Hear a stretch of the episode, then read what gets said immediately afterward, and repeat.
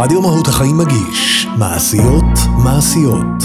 תסכיתים שנותנים צידה לדרך. והפעם, נדר שתיקה.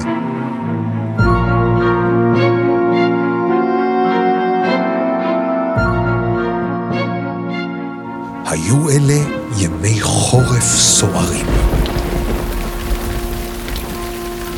בעיר מז'יבוז' שבפולין, חצרו של הבעל שם טוב המתה מבקרים. אחד מהם היה מנחם מנדל. לאחר מאמצים מרובים, הצליח לקבוע פגישה אישית עם הצדיק. שלום עליך, מנחם מנדל. עליך השלום, כבוד הרב. איך אפשר לעזור? אז ככה, אני שמעתי שאם אני אמנע מלדבר דברים בטלים במשך 40 יום ו-40 לילה, אני אזכה בחוויה רוחנית גדולה. אז אני הקפדתי לא לדבר דברים בטלים במשך 40 יום ו-40 לילה, ואני לא חוויתי שום חוויה רוחנית גדולה. ב-40 יום ו-40 לילה אלו אתה התפללת? בטח, ב-40 יום וב-40 לילה אלו אתה קראת תהילים? בטח. אז אלה היו הדברים הבטלים שלך. גיל, אני לא מבין מה קורה פה. שהבעל שם טוב יאמר על תפילה וקריאת תהילים שאלה דברים בטלים? כן, זה סיפור שהוא כל כך גדול וכל כך גאוני, שאני חושב שצריך סמינר שלושה ימים בשביל לדבר עליו. אבל אין אז- לנו. כן, אז אנחנו ננסה לגעת קצת קצת במה, ש, במה שזה אומר. קודם כל, זה מראה לנו איך אנחנו פועלים, כמו שאני אומר, בדיסקטים. למה הכוונה בדיסקטים? כל תרבות, מהרגע שאנחנו נולדים, דוחפים לנו דיסקטים בראש. דיסקט דתי, מסורתי, משפחתי, מדיני, צבאי, סוציאלי, חינוכי. והדיסקטים האלה מנהלים אותנו. וכשאנחנו שומעים את הפואנטה של הסיפור הזה, ישר קופץ הדיסקט שהכניסו לנו בראש, זאת אומרת, זה לא בסדר שרב יגיד דבר. כזה. בדיוק, שתפילות ו- ותהילים זה קדוש, וישר הדיסקט קופץ. איך אפשר להגיד דבר כזה? איך?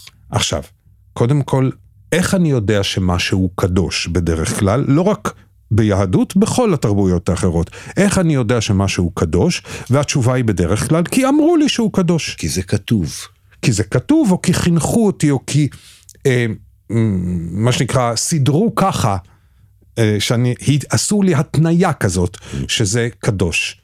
ובדרך כלל, מה שנחשב לאדם קדוש זה לא משהו שהוא חקר בעצמו, והלך לעומק, וחקר את זה באמת צעד אחרי צעד, והגיע למסקנה האישית שלו, שבשבילו זה קדוש. אז האם הבעל שם טוב אומר בעצם, אל תאמינו לי שאני קדוש, ואל תאמינו לסמכות, אלא תבדקו בעצמכם? זה דבר אחד. דבר שני, הוא לדעתי מצביע על ההתניות שלנו, איך שאנחנו פועלים כמריונטה, כמו רובוטים. מהי תפילה בעצם, שאנחנו קראנו לה קדושה? תפילה, מה שהיא לא תהיה, מישהו המציא אותה, נכון? אם מישהו המציא תפילה, גם אני יכול להמציא תפילה. אבל הרי הבעל שם טוב לא קרא לא להתפלל, הוא היה יהודי שומר מצוות. מצד שני הוא גם היה אחד, ולא סתם הנין שלו, אה, נחמן מברסלב המשיך את העניין הזה, שהיה לו מאוד חשוב ההתבודדות והשיח עם האלוהות באיך שאני רוצה. אני יוצר לי את התפילה. לא סתם הסיפור המפורסם שלו על הילד, של הבעל שם טוב, על הילד ששורק בבית כנסת ביום כיפור. ותפילתו עולה ומעפילה הרבה מעבר לכל התפילות של החזן ושל בדיוק. הרב ושל המתפללים. נכון, מפני שאתה צריך למצוא לך את הדרך היצירתית שלך, ולא להיות קופי. אז נשאלת השאלה, למה כתבים בכלל? למה, למה? הכתובים בכלל? למה להישמע לכתובים בכלל, אם זו העמדה? נכון, ולדעתי בגדולתו הבעל שם טוב מערער גם על הדבר הזה. כי מה זה כתבים? מישהו כתב. אה, אבל על זה רדפו אוקיי. אחר כך את השבתאים, למשל, שטענו את הטענה הזאת בצורה יותר רדיקלית וקיצונית מאשר הבעל שם טוב. רדפו אותם כמשיחי שקר. אז בשביל ש- לעשות איזון, גם את הבעל שם טוב רדפו, בוודאי. וגם את נינו נחמן מברסלב רדפו. ולשניהם קראו משיחי שקר. כן, ולא רצו לדבר איתם, והחרימו אותם, ו- וכל הזה.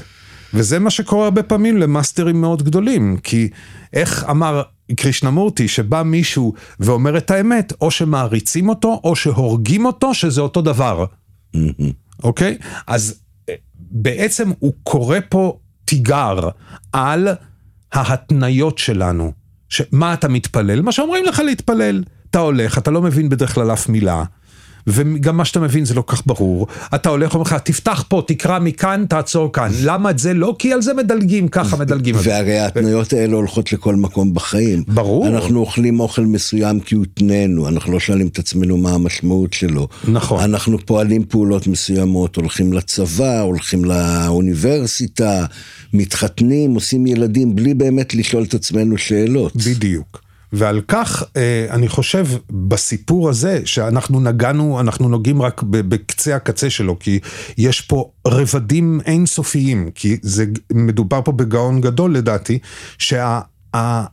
הוא מערער על כל ההתניות האלה, ונותן לנו, זה כמו סיפור זן, שבא בסוף תמיד עם פואנטה שהיא פטיש בראש, ועושה רעידת אדמה. ומדהים כמה שהבעל שם טוב מזכיר את הזן, וגם בעיניי רבי נחמן בסיפוריו הקונצרטיניים המעגליים, שכביכול לא מגיעים לשום מקום.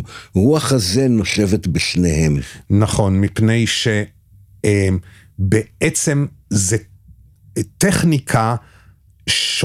טכניקה שווה באופנים שונים בתרבויות שונות. לעשות רעידת אדמה ולהעיר אותנו לחשוב אחרת ממה שהורגלנו.